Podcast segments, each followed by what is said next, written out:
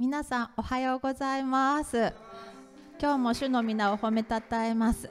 えっ、ー、と昨日久しぶりにあの歴代史第2をもう一気読みしてたんですけれどもその中で本当にソロモンの祈りのところで違法人のために祈ってるところを改めて読んであ本当にすごく感謝だなと私たち法人であるけれどもやっぱり神様の前に真心を持って出た時に主がそれに報いてくださるように本当に祈ってくれてる姿が読めました、えー、私たちも本当に、えーと、今イスラエルの上には覆いがかかっていますけれどもその覆いが取り除かれて本当に真実なるイエス・キリストが主の本当に、えー、イエス天のお父様の子供であり救い主であることが本当によく分かるように祈っていきたいなと思います。一言お祈りします。ハレルヤ愛する天のお父様ありがとうございます。私たち日々守られていること日々あなたに出会い新しくされていることありがとうございます。私たち本当に一人一人があなたによって愛されていることを今日も深く覚えます。あ主よえー、あなたの皆によって集まるすべての集まりのうちにあなたが豊かにご臨在ください。また、えー、今日もイスラエルの上にあなたの豊かな祝福がありますようにそして老いが取り除けられイエスを主と仰ぎ見るそのような者たちへとどうぞ今変えてくださいますように。どうぞよろしくお願いいたします。感謝してイエス様のお名前によってお祈りします。アーメン。では、えー、立てる方はお立ちください。共に賛美したいと思います。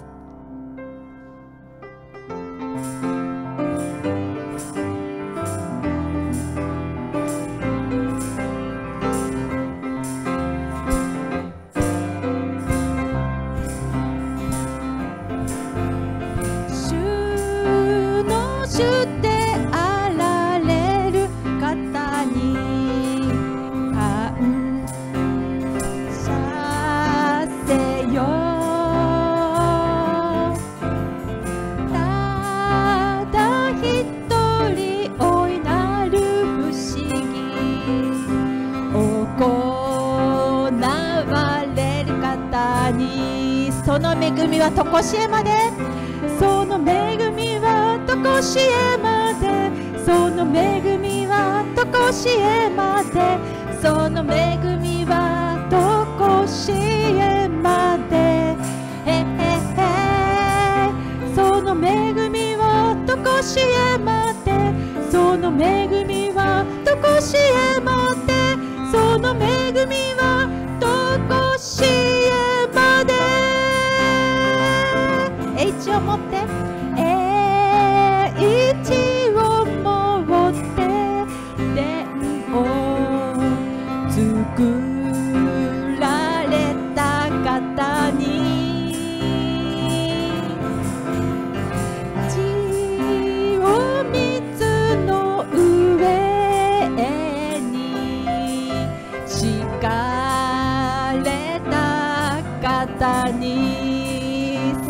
恵みはとこしえまでその恵みはとこしえまでその恵みはとこしえまでその恵みはとこしえまで。その恵みはとこしえまでその恵みはとこしえまで。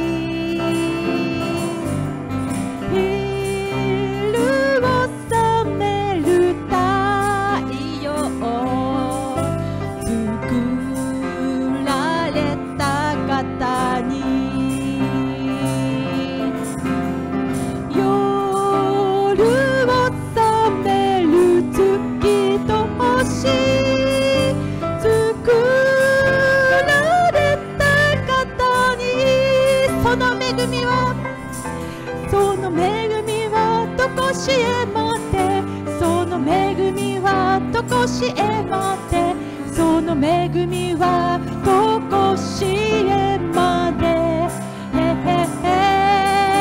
その恵みはとこしえまで。その恵みはとこしえまで。その恵み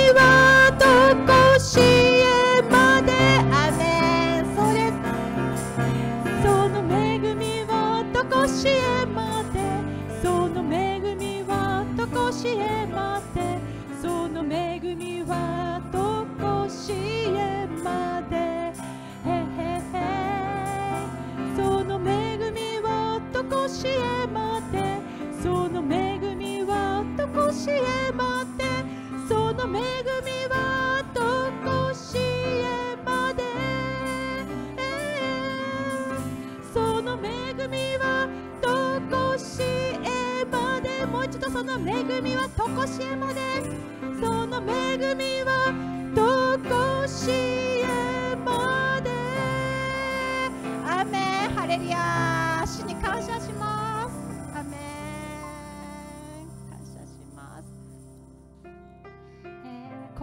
主に向けていきたいと思います。主こそ私たちの救い主であることを今日も感謝したいと思います。主の御声を私たちは今日も聞いていきたいと切に願います。アメン。ハレルヤ。感謝します。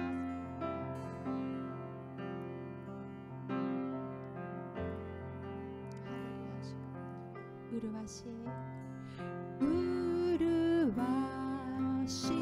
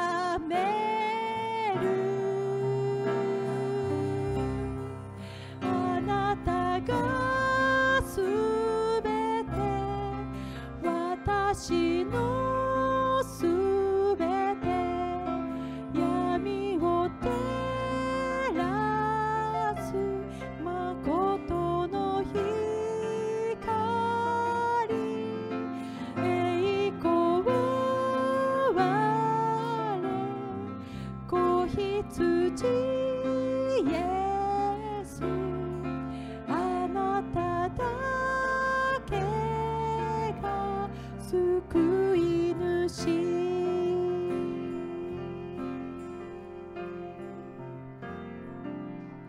もう一度心込めて麗しい。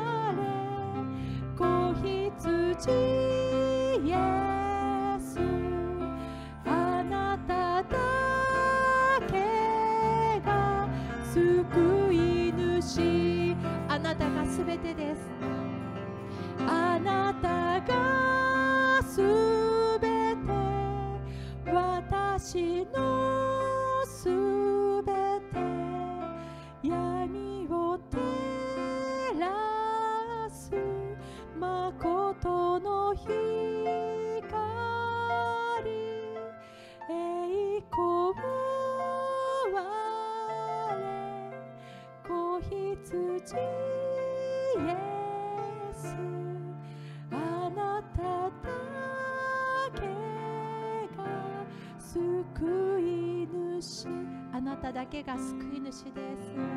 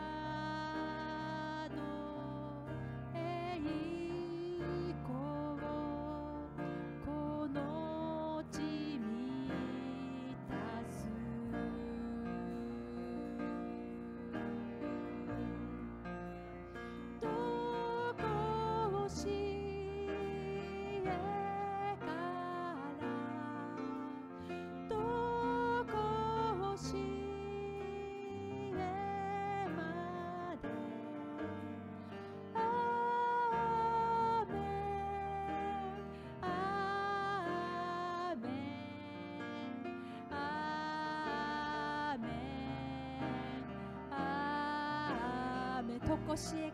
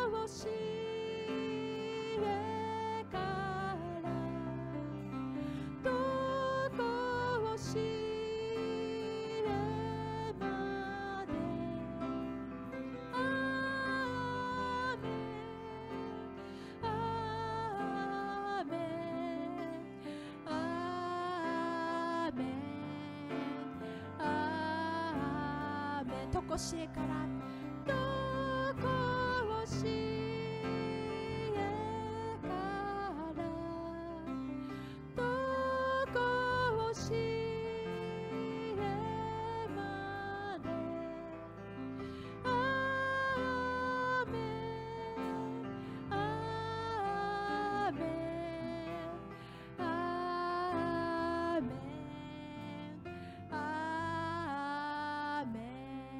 一言祈ります。ハレルヤ天のお父様感謝いたします。あなたの栄光はとこしえからとこしえまであなたの恵みもとこしえからとこしえまであなたの救いは完全であります。あなたこそ主の主王の王です。私たちはあなたを主い求めあなたに本当に手を挙げ賛美を捧げます。あなたは私たちの救い主唯一の神。感謝します。王の王です。あなたに栄光が今日もありますように。ハレルヤ感謝します。イエス様のお名前によって感謝して祈ります。アーメン。ハレルヤ感謝します。感謝します。ではメッセージよろしくお願いいたします。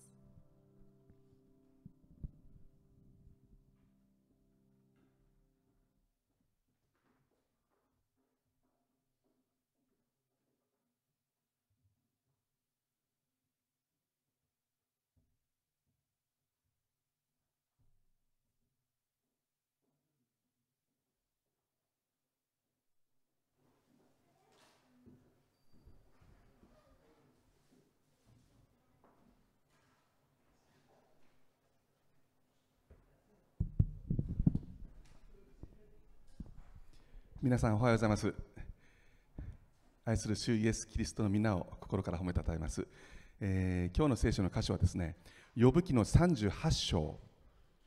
1節から7節まで。今日の御言葉のタイトルは嵐の中からというタイトルです。呼ぶ記の、えー、シリーズでお届けしてます。30今日は38章。1節から7節までです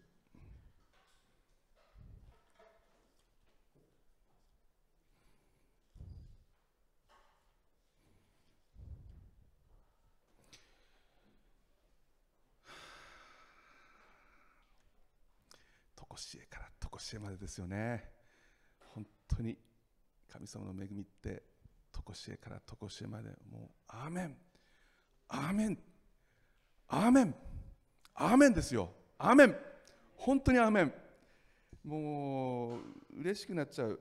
本当に素晴らしいです。神様素晴らしい。お読みしたいと思います、えー、呼ぶ記38章1節から7節までお読みします。主は嵐の中から呼ぶに答えておせられた。知識もなく言い分を述べて摂理を暗くするこの者は誰か。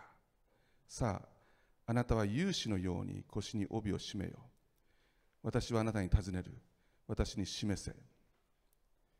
私が地のもといを定めた時あなたはどこにいたのか。あなたに悟ることができるなら告げてみよう。あなたは知っているか。誰がその大きさを定め誰が測り縄をその上に張ったかをその台座は何の上にはめ込まれたかその隅の石は誰が据えたかその時明けの星々が共に喜び歌い神の子たちは皆喜び叫んだ。アメン。先日あの、えー、ネットのですね産経新聞ニュースというのを見てましたら非常に気になる記事が一つありました。うわこれ大丈夫かな？と思った記事なんですけれども皆さんも見た方は何かいらっしゃると思うんですけど今日本でですね大変なことが起きてるんです。それはですね女性の自殺率が上がっちゃってるんです。で、えー6月から上がり始めてですねちょっとコロナの影響ですよね。7月はですね前年度比の14.1%、えー、641人が皆さん641人の方が日本で女性自殺してるんです。で8月に至っては40%増なんです。昨年昨年度比のね。昨年の日の40%増では650人の方が自ら死を選んでるんです。でこれなんで深刻かと言いますとですねえっと、実はどの国でもそうなんですけども男性の方が全然自殺率が高いんです。日本では約2.5倍男性の方が高いんです。で国によっては5倍ぐらい高いんですね。で女性は比較的自殺しないんです。で、えー、その理由がいくつかこう挙げられるんですけどもあの女性の方というのはですねこう些細なことのしことに幸せを感じるんですって。例えばあ今日はご飯が美味しくできたわとかね。あなんか今日すごく時短でなんか洗濯も掃除もすごく早く終わっちゃったみたいとか。なんか今日すごいいいカフェ探しちゃったのよ。見つけちゃったのよ。でそれが女性にとって幸せって思え思えます？合ってます？大丈夫？あこれ例外もありますからね。例外も。男性はねそうじゃない。男性はなんか達成しないと虚しくなっちゃうんですよね。でも女性はほんの些細なことで幸せって感じられるんです。でもう一つはねこれはあの大きな違いなんですけど男性はあの1日に7000語の単語を話すんだそうです。で女性は2万 ,2 万の単語を話すんですって。約男性の3倍女性は喋るんですって。笑っちゃうでしょ、はい、僕は笑いません。僕知ってるから妻を見てるから。あの2万話すんです本当に。であの女性がその2万話す理由はただ一つ。その同意してほしいんです。共感してほしいからです、はい、男性の皆さんあの女性がこうなのよって言った時にそれもう聞いたよって絶対言っちゃいけないんです。それ禁句なんです。まるではもう3回4回聞いてても初めて聞いたかのようにそうなんだそうって。うわ大変だったね。とか。うわ気持ちわかるわ。って。それで女性は救われるんですね。共感を求めるんです。もし女性がですね1日2万語話すのに6000しか喋んないとものすごいストレスになるんですって。で実は女性という動物はですね同じストレスを男性と女性が同じく加えた時に8倍ストレスを感じるんですって、でその女性の自殺率が上がっているということはそういう社会になりつつあるということなんです。女性が「うん悩む悩むのよ辛いのよ」っていう時に共感を得られない。生の声で「そうだったの」って言ってもらえない。このコロナ禍にあっていろんなストレスがあるんですけどもそれを何ともできない社会になってるんです。それが本当に深刻な問題なんです。あの今このネットであのネット女性もし初めて見てる方いらっしゃったらお願いです。そういう思いがあったとしたらぜひ教会にお越しください。あなたのその苦しみに共感してくださる方がいらっしゃるんです。あなたの苦しみをよくご存知でその苦しみの中に入ってきたさ入ってきてくださる方がいるんです。それが私たちの神なんです。今日の呼ぶ記の38章からそのことを共に味わっていきたいと思います。一言お祈りします。天のお父様あなたの皆を心から褒めたたえます。今日このようにしてあなたが私たちをあなたの大庭へと招いてくださってそして御言葉へと私たちをご招待してくださることを覚えて感謝します。あなたの御言葉は私たちの足の灯火道の光です。あなたの言葉によってあなたの言葉を食して私たちは生きていきます。マルチニタは言いました。我ここに立つ。我この揺るがない土台にあなたの御言葉に立つ。スクリプチャーアローンと言いました。私は御言葉だけを信じると。今日私たちはあなたの御言葉に生きていきます。この愚かなものがあなたの言葉から何かを足したり引いたりすることがないように。どうぞ見張ってください。あなたご自身が語ってくださって今日あなたの恵みをしっかりと握って教会の門から出るときには今日は素晴らしい。明日はもっと素晴らしい。喜びながらあなたと共に歩む人生を歩ませてください。すべてを感謝しお委ねして主イエス・キリストの皆を通してお願いします。アーメン。感謝します。皆さんいよいよ神様が養分に現れてくださいます。ずっと私たち待ってましたよね。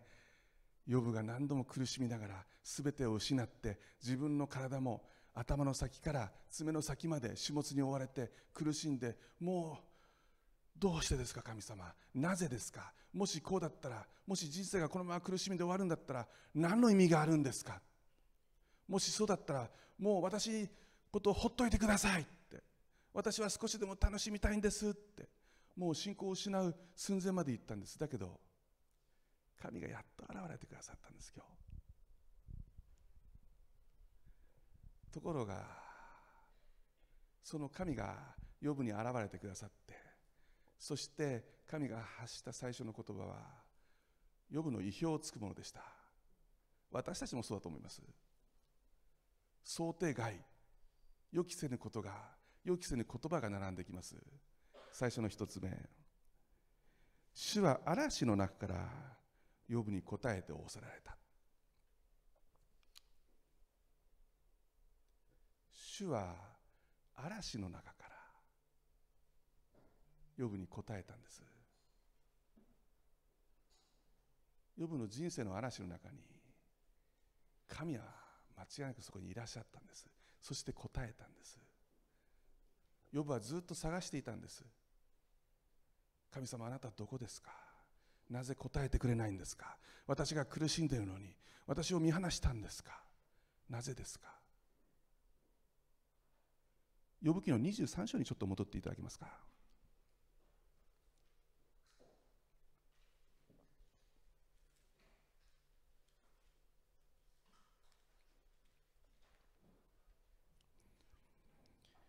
呼ぶ記の23章1節から読みします。呼ぶは答えていった。今日もまた私は背く心でうめき私の手は自分の嘆きのために思い。ああできればどこで神に会えるかを知りその御座にまで行きたい。私は見舞いに訴えを並べ立て言葉の限り討論したい。私は神が答える言葉を知り私に言われることが何であるかを悟りたい。神は力強く私と争われるだろうか。いやむしろ私に心を止めてくださるだろうそこでは正しい人が神と論じ合おう。そうすれば私は常しえに裁きを免れる。ああ私が前に進んでも神はおられず後ろに行っても神を認めることができない。左に向かって行っても私は神を見ず右に向きを変えても私は会うことができない。ヨブは一生懸命探したんです。神様あなたはどこにいるんですか？私がこんなに苦しんでるのにこのまま人生終わってしまうんですか？このまま終わってしまう人生だったらこの人生に何の意味があるんですか？答えてください。あなたと討論したい。だけど前に行ってもあなたはいない。後ろに行ってもあなたは見出すことができない。右を向いても左を向いても。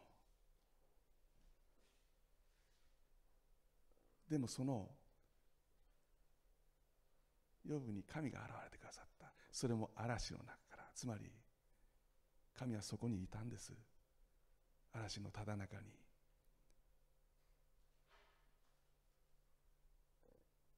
皆さん神は突然来たんじゃないんです。神は答えて仰せられたって書いてあります。Job answered って書いてあります英語では。神答えたんです。つまりヨブの言葉を聞いていたんです。だから神は答えたんです。突然言ったんじゃないんです。突然来て「おうヨブお前に言いたいことがある」って言ったんじゃないんです。ヨブの言葉を聞いて苦しみもそこで一緒に味わってみてそして嵐の中からヨブに答えたんです。次の想定外だったのは2節です。38章2節。知識もなく言い分を述べて摂理を暗くするこの者は誰か。ヨブは自分が潔白であると信じてました。だけど神が放った言葉は知識もなく摂理を暗くするこの者は誰かって言ったんです。つまりお前は誰なんだって言ったんです。ヨブは自分が潔白だと信じてました摂理を暗くする知識がないのは自分の友達だと思ってましたエリファズだと思ってましたビルダテだと思ってましたソファルだと思ってました特に最後に来たエリフだと思ってましただけど神は呼ぶに知識もなく神の摂理を暗くするお前は誰だって言ったんです皆さんは自分が誰だか知ってますか私って誰って皆さん思ったことありますか？考えたことありますか？私は小川雄二。昭和37年生まれ。もうすぐ58歳。埼玉県加須市で生まれ。そんなことを聞いてるんじゃないんです。お前は何者なんだ？お前はどのような存在なんだ？神は嵐の中で呼びが一番苦しんでいる時にこの問いをしたんです。だからこの問いがどれだけ大切な問いか。私は誰なんだろう。神の前に私はどんな存在なんだろうということを考えなさいと神は言うんです。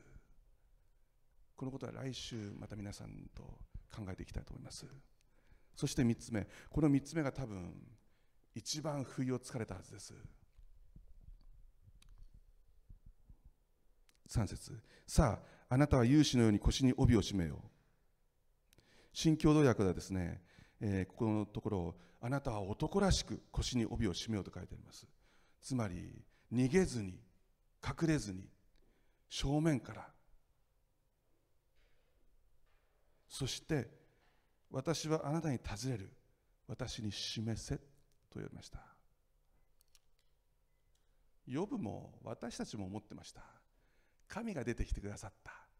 そしてヨブの一番一番説いていた。なぜですか神。なぜ正しいものが苦しまなくちゃいけないんですかっていう問いに神は答えてくれると思ってました。しかし神が言った言葉はあなたに尋ねるって言ったんです。私に示せ。神の方からお前に尋ねるから私に示せ。これは全く想定外だったはずです。そしてここから皆さんヨブに対して38章から41章までずっとお前にわかるかお前にわかるかお前にわかるか。この問いが続きます。仲介書を見ると60から70の問いかけと書いてありました。小川先生暇ですねって言われるのを覚悟でですね私数えてみました。これって本当に問いかなこれって神様の問いなのかなって思うのも含めてお前は誰だその最初の問いから始まって68私数えたらありました。でも数え方によっては70以上あるかもしれません。でもその問いのたった一つでも呼ぶも私も答えることができないんです。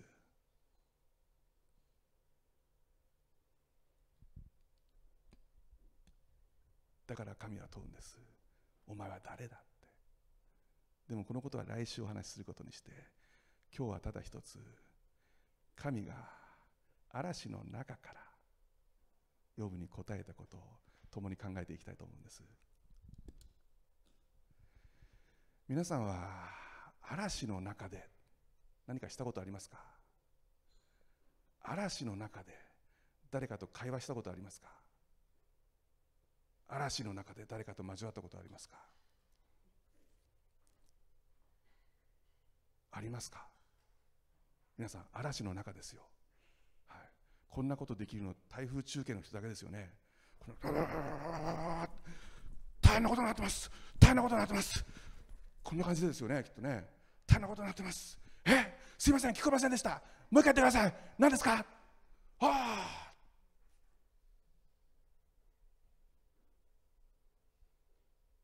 嵐の中で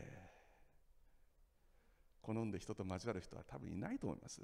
だけど神はあえてこの嵐の中から呼ぶに答えようとされました。なぜなんでしょう。聖書の中でですね実は嵐の中から神が私たちに語ることはここだけじゃないです。まだあるんです。神様は荒野でもよく私たちに語りかけます。聖書の中で出エジプト記ということが出てきます。出エジプト記。英語ではエクソドスという言葉なんですけどもこれヘブル語ではですねバレッシェモーという言葉なんですけどもこれ直訳すると荒野にてっていう訳し方になります。荒野にて in the wilderness 荒野にて荒野で神様がどのように民を憐れんでくださったか。荒野で神様がどのように民に語ってくださったつまり荒野というのは神が私たちに語ってくれる場所なんですね。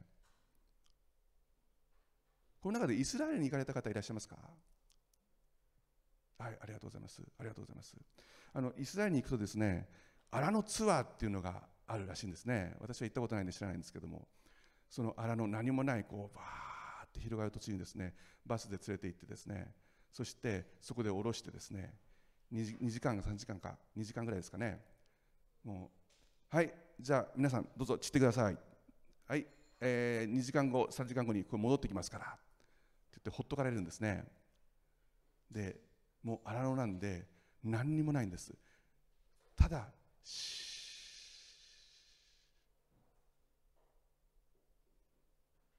こんな感じなんですね。でもそこに神がいらっしゃる。神がここにおいでになる。神が語りかけてくださる。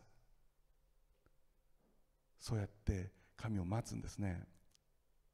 神の臨在は確かにある。恵まれて帰ってくるんだそうです。だけど皆さんそれはですね2時間って分かってからですよね。2時間経てば迎えに来るからですよね。2時間の間多分水筒も持ってるし何かあった時のことのためにスマホも持ってるし何かあったら来てくれるってこと分かってるからですよね。もし出エジプト記のように40年間そこをずっとさまよう。バスで連れて行かれてはいあとはもう死ぬかもしれません。好きにやってください。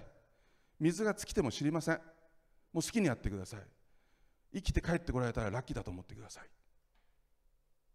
参加しますか皆さん？私がもしそれに参加したら私真っ先に真っ先に言うと思います。神様水はどこですか？って神様食べ物はどこですか？あったかい毛布どこですか？出エジプト記で中でですね民がですねエジプトにいた時はよかったって言ったんですね。肉鍋食えたし野菜もいっぱい食えたし腹いっぱい食べられた。ここには何もないじゃないかって不満を言ったんです。私が荒野行ったら間違いなく最初に私は言うと思います。肉が食べたい肉ないのって。私はそういう人間です。妻もあなたはそういう人間よねって言いました。だから間違いないと思います。私たちが想像している以上に荒野というのは大変なところであります。そして嵐の中も。でもその中で神はあえて語ることにしたんです。なぜでしょう？今年は台風はこの間の台風直撃しなかったですよね。去年は直撃しました。町田はどうだったんでしょうね。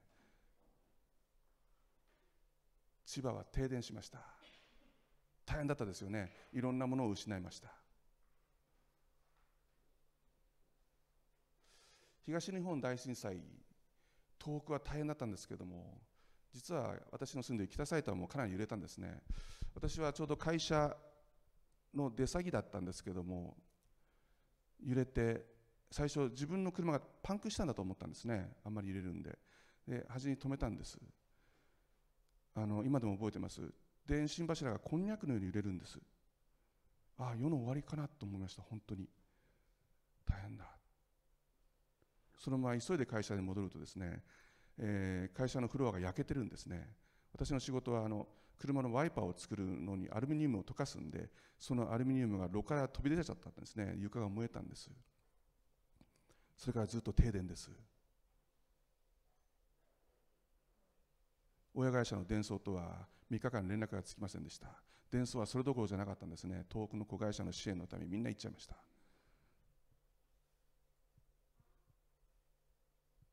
その時もう不安で不安で私今まで祈こんなに祈ったんだろうかっていうふうに祈ったんですね。会社どうなっちゃうんでしょう神様。機械の芯が曲がっちゃったんですけどどうしましょうか。いくらかかるんでしょうか。神様フロアが燃えちゃったんですけどどうしましょうか神様。どうしたらいいんですか？神様神様神様って。人間は嵐の中で普段の動きが止まってどうにもできなくなって初めて神様と向かい合うんですよね。停電になっちゃってもう仕事ができなくってコンピューターが開かなくって電話が通じなくって。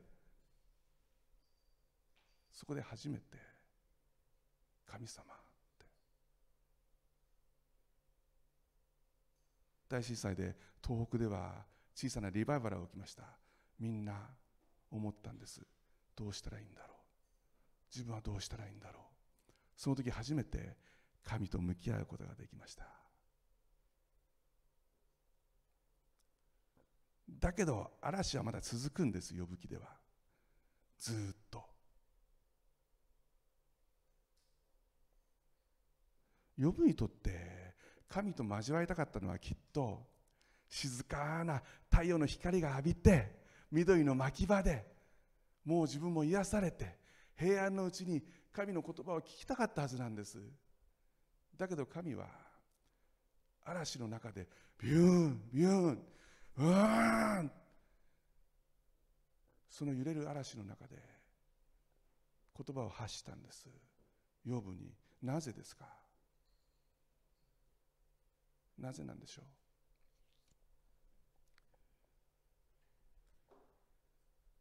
マルコの福音書皆さん新約聖書のマルコの福音書の4章をちょっと開いていただけますか？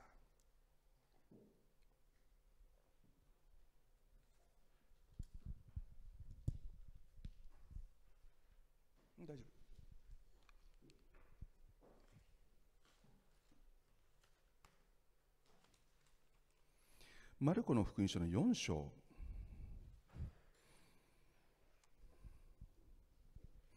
マルコの福音書の4章。35節から。ここはあの嵐の中でイエス様が語られたところです。お読みしたいと思います。マルコの福音書4章35節から。よよろしいですか？大丈夫ですか？はいお読みします。さてその日のこと夕方になってイエスは弟子たちにさあ向こう岸へ渡ろうと言われた。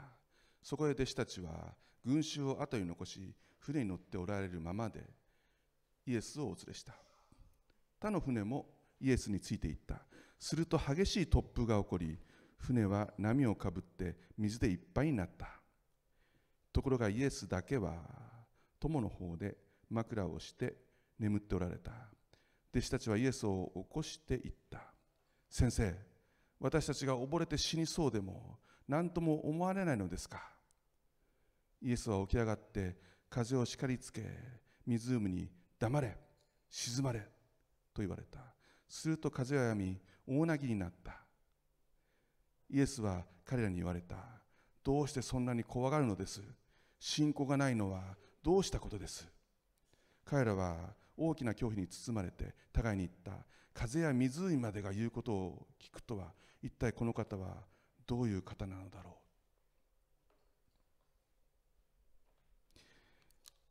う。イエス様が弟子たちに向こう岸に渡ろうって言ったんですね。皆さんイエス様が言われたんです。弟子たちが行きたいですからイエス様一緒にどうですかって言ったんじゃないんです。イエス様の方から向こう岸に渡ろうって言ったんです。イエス様が言った以上はイエス様がその安全を間違いなく保証すると思いきやこれが現実なんです皆さん。私たちのクリスチャンライフも神様に従えば絶対に安全で絶対に危険はないと思ったら大間違いです。神様の従い道にも必ず大きな試練があるんですね。嵐が来ちゃったんです。船がおおおおおおって揺れて。そしてとうとう水が入ってきちゃったんです。ザーザーザーって。皆さん弟子たちにはプロがいたんですよね。漁師がいたんです。だからそんなことをもう味わってるはずなのに相当すごかったでしょうね。ダーって水が入ってきちゃってもう船が傾いていよいよ危ない。ところがパッと見たらイエス様が寝てるんです。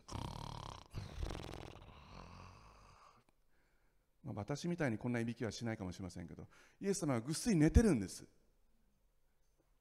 弟子たち怒りましたよねこれね。言い方怒ってますよね。イエス様に言ったんです。私たちがもう溺れて死にそうなのにあなた、なんで寝てるんですか？何とも思わないんですか？って。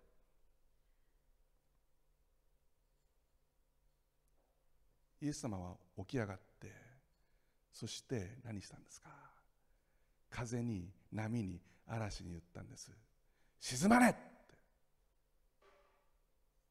あのこの中であのえっと、釣りが趣味の方いらっしゃいます？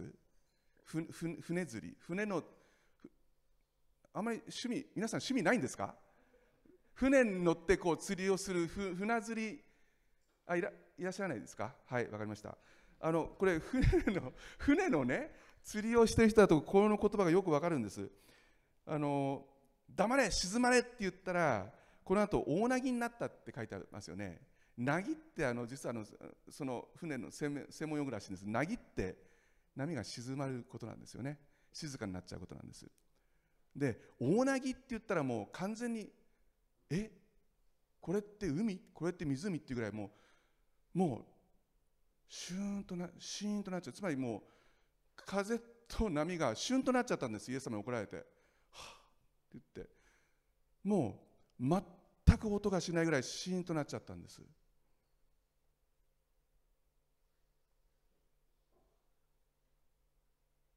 でもその前は大変だったんです。もうプロが漁師がたくさんいたのにもうダメだ。なのにイエス様が寝てる。なんてことだ。なんで寝てるんですか。なんでこんな環境で寝てられるんですか。私たちを見放すんですか？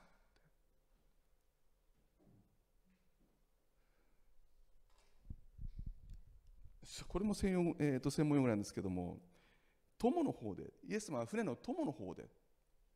これあの友っていうのはですね船の後ろの方こう船って皆さん分かります？船ってこうこう先がとんがってるじゃないですか。こうね。はい。で、えーと、その船の方のせ前の方を三好っていうんだそうです。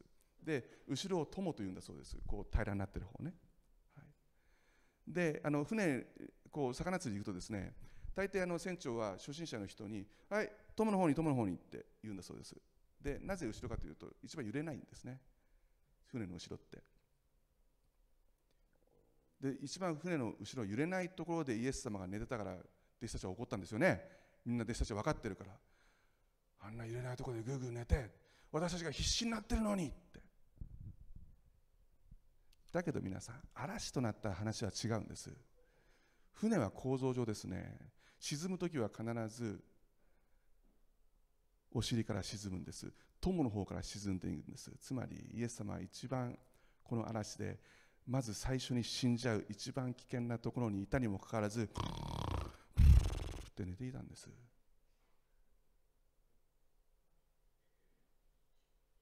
弟子たち言ったんです。なんで寝てられるんですかって。私たちはこんなに苦しんでるのに。だけど神は言ったんです。まず風を叱りつけた後あなたたちの信仰は何なんですかって。呼ぶ気と同じです。神から逆に聞いたんです。どうなってるんですかって。イエス様は全く心配してませんでした。なぜですか？父なる神を信頼したからです。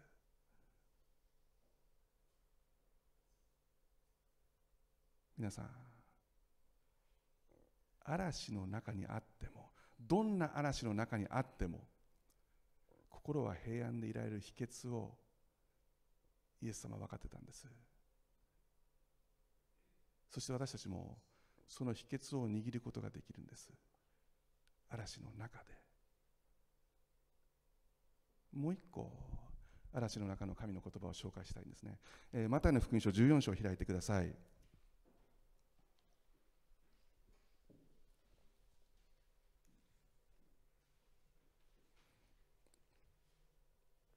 マタイの福音書14章。22節から。よろしいでしょうか。22節からお見せします。それからすぐイエスは弟子たちを強いてつまり強要して船に乗り込ませて自分より先に向こう岸へ行かせその間に群衆を返してしまわれた。今度はさっきと違いますね。イエス様は船に乗られませんでした。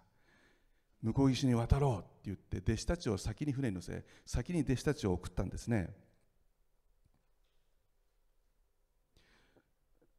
23節。群衆を返した後で祈るために一人で山に登られた。夕方になったがまだそこに一人でおられた。と書いてあります。皆さんユダヤ教の文化ではですね夕方に一日が終わることになっています。ガリラヤ湖というのは非常に小さい湖なんで端から端まで頑張ってこげば漁師の力では23時間で多分行けるんですね。多分この記事で言うともしかしたら3時頃彼らは出たかもしれません。夕方になって6時頃もう船は到着した時刻になってもイエス様はまだ祈っておられたんですね。問題はこの後です。24節。しかし船は陸からもう何キロメートルも離れていたが風が向かい風なので波に悩まされていた。すると皆さんここすごいですよ。夜中の3時頃ですよ。夜中の3時頃。イエスは湖の上を歩いて彼らのところに行かれた。弟子たちはイエスが湖の上を歩いておられるのを見てあれは幽霊だと言って怯えてしまい恐ろしさのあまり叫ぶ声を上げた。しかしイエスはすぐに彼らに話しかけしっかりしなさい私だ恐れることはないと言われた。これは続きます。するとペテロは答えて言った。主よもしあなたでしたら私に水の上を歩いてここまで来いとお命じになってください。イエスは来なさいと言われた。そこでペテロは船から出て水の上を歩いてイエスの方に行った。ところが風を見て怖くなり沈みかけたので叫び出し主よ助けてくださいと言った。そこでイエスはすぐに手を伸ばして彼を掴んで言われた信仰の薄い人だななぜ疑うのか？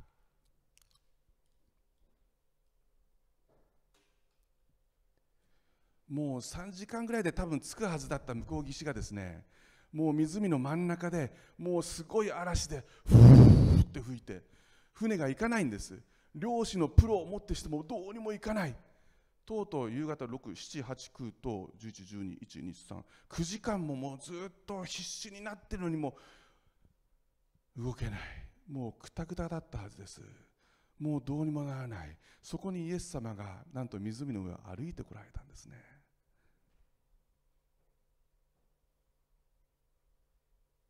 イエス様が来た。弟子たちはまず思ったはずです。イエス様助けてください。助けてください。もう進めません。くたくたです。イエス様助けてください。って、そう思ったはずです。ところがこの後、ペテロという弟子がですね、とんちんかなことを言うんですね。助けてください。言うと思ったら、イエス様が水の上を歩いてるのを見て、わ、すっげえと思ったんでしょうね。すげえやってみたい。だからペテロ言ったんです。イエス様、もしあなたでしたら、私に水の上を歩けとお命じになってくださいって。他の弟子思ったはずです。バカなこと言ってんじゃないよ。そんな、そんな時じゃないだろうって。助ける、助けを求めろよって。だけどこのペテロの問いがイエス様にとってど真ん中の問いだったんです。来なさい。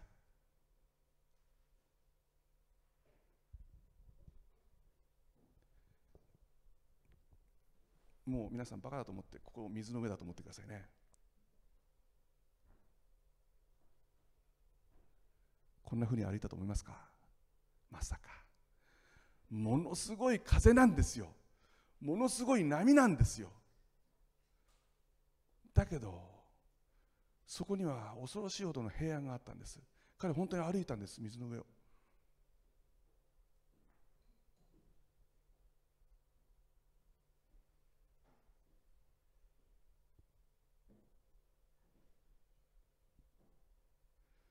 私たちはこの大事な事実を見過ごしちゃうんですね。ペテロが沈みかけて風を見ちゃったから怖くなってそしてイエス様が手を伸ばして助けてなんで怖がってるんだ信仰の薄いやつだなって言ったんですよね。だけど皆さん大切なことは一つです。彼歩いたんですよ水の上を。歩いたんです。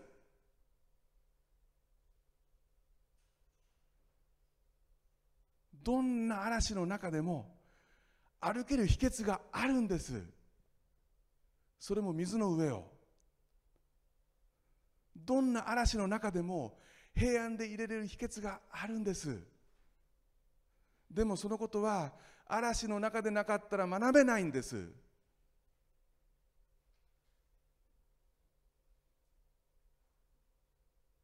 それを学んだ男います。パウロという男です。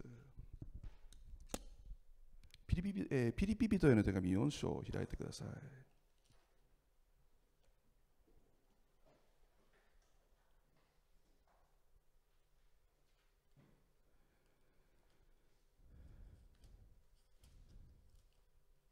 ずっと聖書の後ろの方ですね。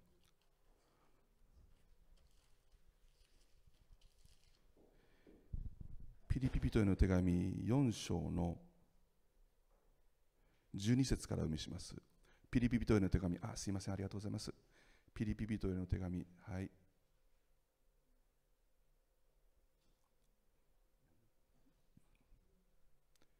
お OK だったら、タクト君合図合図してくれる？いいですか？はい。えー、ピリピリトへの手紙4章の12節お読みします私は貧しい中にいる道も知っており豊かさの中にいる道も知っています。また飽くことにも飢えることにも富むに富むことにも貧しいことにもあらゆる境遇に対処する秘訣を心得ています。って書いてあるんです。なぜですか？彼学んだからです。11節にこう書いてあります。乏しいからこういうのではありません。私はどんな境遇にあっても満ち足りることを学びましたって。彼嵐の中でも荒野の中でもどんな境遇にあっても満ち足りる秘訣を学んだんです。そして彼が出した結論は13節。私は私を強くしてくださる方によってどんなことでもできるんですって言ったんです。だけどこれは嵐の中でしか学べないことなんです。だから神は嵐の中から状況を変えないで嵐の中で神はその中で共に苦しみながら語ったんです。今日皆さん2つのことを握って帰ってください。一つは今日のタイトルでもあります。嵐の中から神が語ってくださったということです。嵐の中からです。皆さんにとっては静かな平安な場所で神がゆっくりいいかって語ることを望まれたかもしれません。あるいは何でもっと早くって思ったかもしれません。何でもっと早く答えてくれないんですかって。でも皆さんその時答えないことが神の答えなんです。こんな時にこんな場所でこんなに苦しんでるのに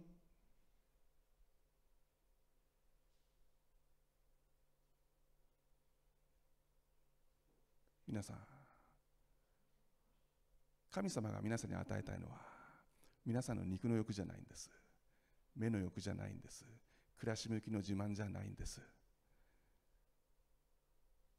神が皆さんに本当に与えたいのは皆さんの本当の必要です。皆さんがこれが必要私あなたにこれが必要なんだと思えば神はそれを与えます。それが試練であったとしても。私たちはいつだって思うんです。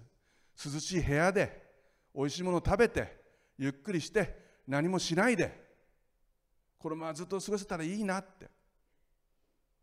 それで私たちは変わりますか？環境は変わるけど私たちは変わるんですか？人の都合なんかどうだっていい？自分が涼しくて自分が楽しくて自分が平安で。でも神は試練を与えます。苦しみの中で人の苦しみが分かるんです。人の悲しみが分かるんです。そしてその中から神を見出すことでイエス様の似姿に変えられていくんじゃないですか。だから神はあえて嵐を選んだんです。そして嵐の中で神は語ります。ただただ神の愛です。その愛を握ってください。二つ目神はあなたの苦しみの中に入ってこられるということです入ってきてくださるということですだからあなたの苦しみをすべてご存知です C.S. ルイスという作家がですね試練とは神様のメガホンだと言ったことがあります私たちが試練会う時神様はメガホンで「分かるか?」って「分かるか?」こっちに来いよ！こっちが真理だから！こっちに来るんだ！っていう。神のメガホンだと言います。だけど神は間違いなくそこにいます。なぜなら神があなたの苦しみの中にあえて入ってきてくださるからです。あなたは言うかもしれません。神がいるんだったらなんでこんな苦しみにって。なんでこんな苦しい思いしなくちゃいけないの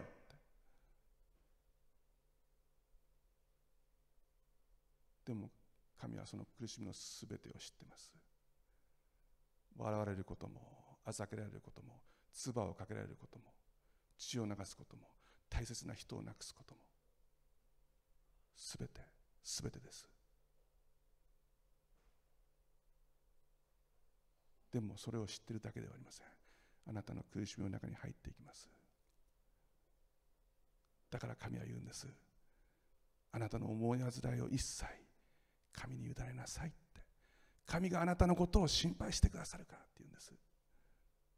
あなた以上に神があなたのことを心配するんです。あなたの苦しみのただ中に嵐の中に神はいらっしゃいます。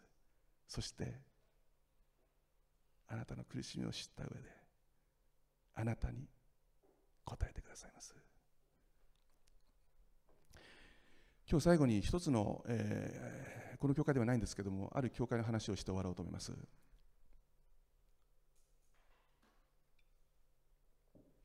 その教会には一人の求道者がいました。彼は大学教授でした。教会には来るんですけど来ては帰ってしまい来ては帰ってしまい。なかなか人と交わることもしなかったそうです。でもそのうちに彼の奥さんと娘さんが教会に来るようになったそうです。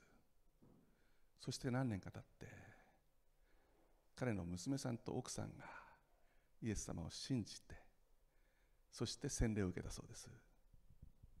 その証が修法に載ったそうです。その証の中でその奥さんと娘の苦しみが具体的には書いてなかったそうですけどその苦しみがとうとうと述べられたそうです。しかし旦那さんはその後もしばらくイエス様を受け入れることはなかったそうです。だけど時が経って大学教授であるその旦那さんはイエス様を信じますと言って洗礼を受けることになったそうです。その修法に載せられた彼の証のタイトルが男らしく腰に帯を締めてという題だったそうです。牧師は最初そのタイトルの意味が分からなかったそうです。でも中身を読んでこれは呼ぶ記の38章なんだということが分かったそうです。彼は長女が生まれる前に長男を持ってました。しかしある時駐車場で車をバックするときに長男がいることに気づかずに長男を引いてしまった。長男を死なせてしまった。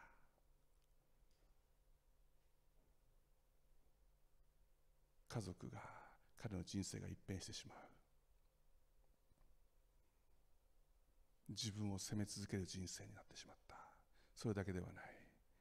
誰かからも責められていると。彼は問い続けました。なぜですか神様。あなたがいるんだったらなぜこんなことが起きるんですか。なぜこんな思いをしなくちゃいけないんですか。なぜですか。なぜですか。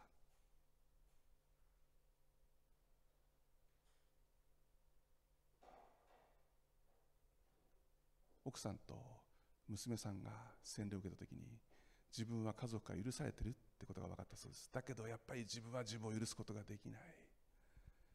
自分を愛する自分が本当に愛する子をまだ幼い時でした。殺してしまった。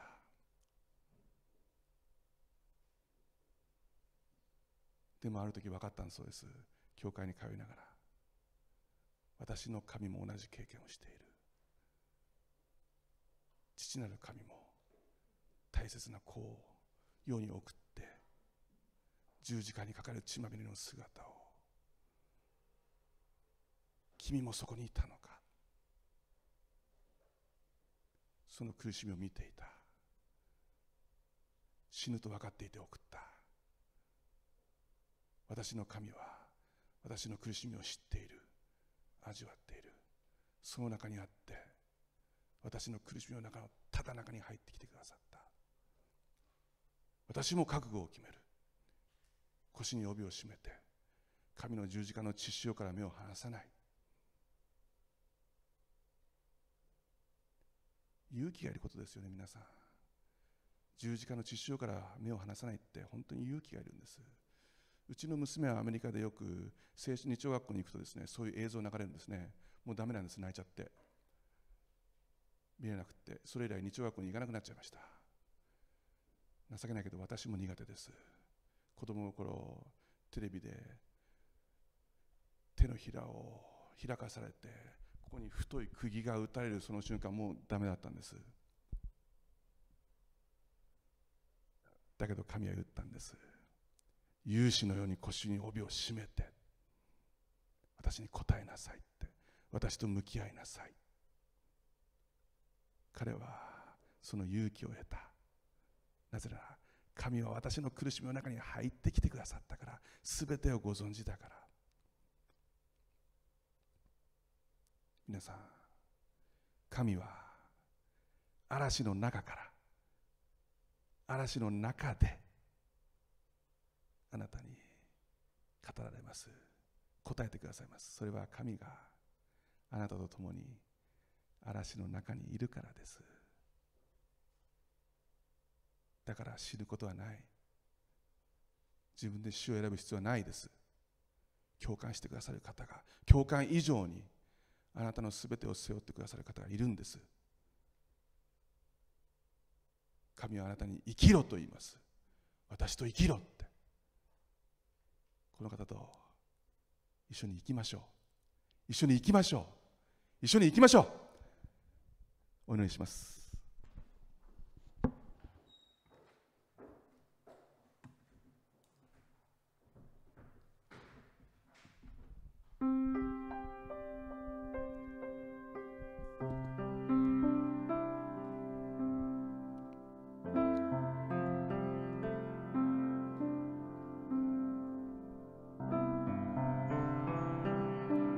天のお父様あなたの皆を賛美します。イエス様イエス様イエス様感謝します。あなたにただ感謝するばかりです。あなたの恵みはとこしえからとこしえまであなたに感謝します。私たちは愚かですから時々誤解します。あなたが私たちを荒野に連れ出されることをあなたが私たちに嵐を用意されることしかし荒野でしか聞けないあなたの言葉があるんです。嵐の中でしか味わえない。あなたの愛があるんです。嵐の中でしか学べないことがあるんです。嵐の中でしかつかめない真理があるんです。ヨブは灰と塵の中で徹底的に悔い改めました。だから私たちも今日灰と塵の中であなたの御前に悔い改めます。私たちの高慢を許してください。なぜなぜと聞き続けた。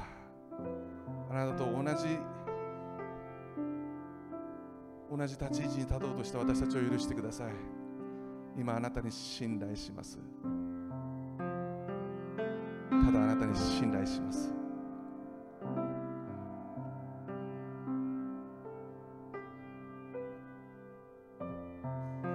神様ありがとうございます。感謝します。御言葉を感謝します。この後の捧げ物の時も主をどうぞ祝福してください。感謝して主イエス・キリストの皆を通してお祈りします。アメン。感謝します。その前行きましょうか。賛美しながら後ほど献金を捧げましょう。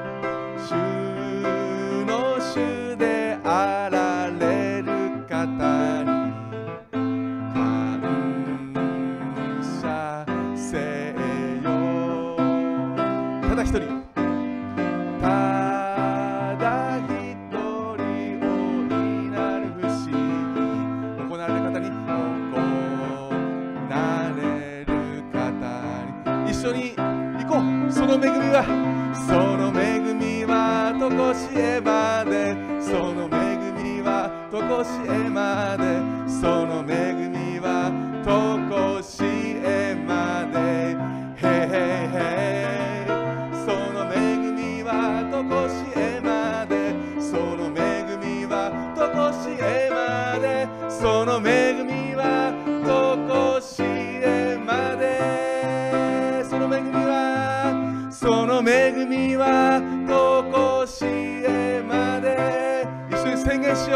その恵みはその恵みはとこしえまで。アメン。捧げ物をお願いします。神様こうして今日あなたが私たちにあなたの御前に捧げる時を与えてくださって感謝します。この時こそ恵みの時です。あなたに捧げる喜びを今味わってます。感謝します。そしてあなたは私たちのその捧げた行為を喜んでくださって私たちの食物柄を豊かに満たしてくださる神であることを今宣言します。心配いりません。あなたは嵐の中からも私たちに語ってくださる神であります。主を感謝します。感謝して主イエスキリストの皆を通してお祈りします。アメン。どうぞお立ちになってください。昭栄賛美し祝祷します。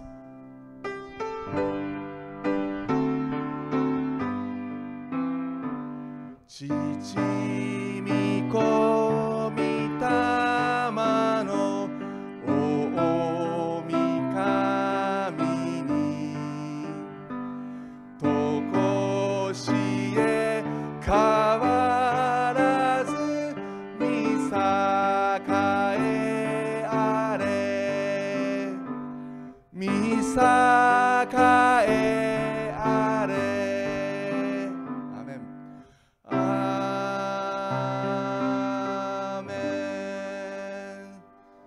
します。青い恋願わくは主イエス・キリストの恵み。父なる神の永遠の愛。セレの親しき交わりが今日ここに集われました愛する兄弟姉妹とともに。またそのご家族の皆様とともに。今日ここに来ることのできなかった愛する兄弟姉妹とそのご家族の皆様とともに。またこの、えー今日の礼拝をオンラインでご覧になっていらっしゃる愛する方々の上に今からのち常しえまでもありますように主イエス・キリストの皆によって祝福を宣言します。アメン。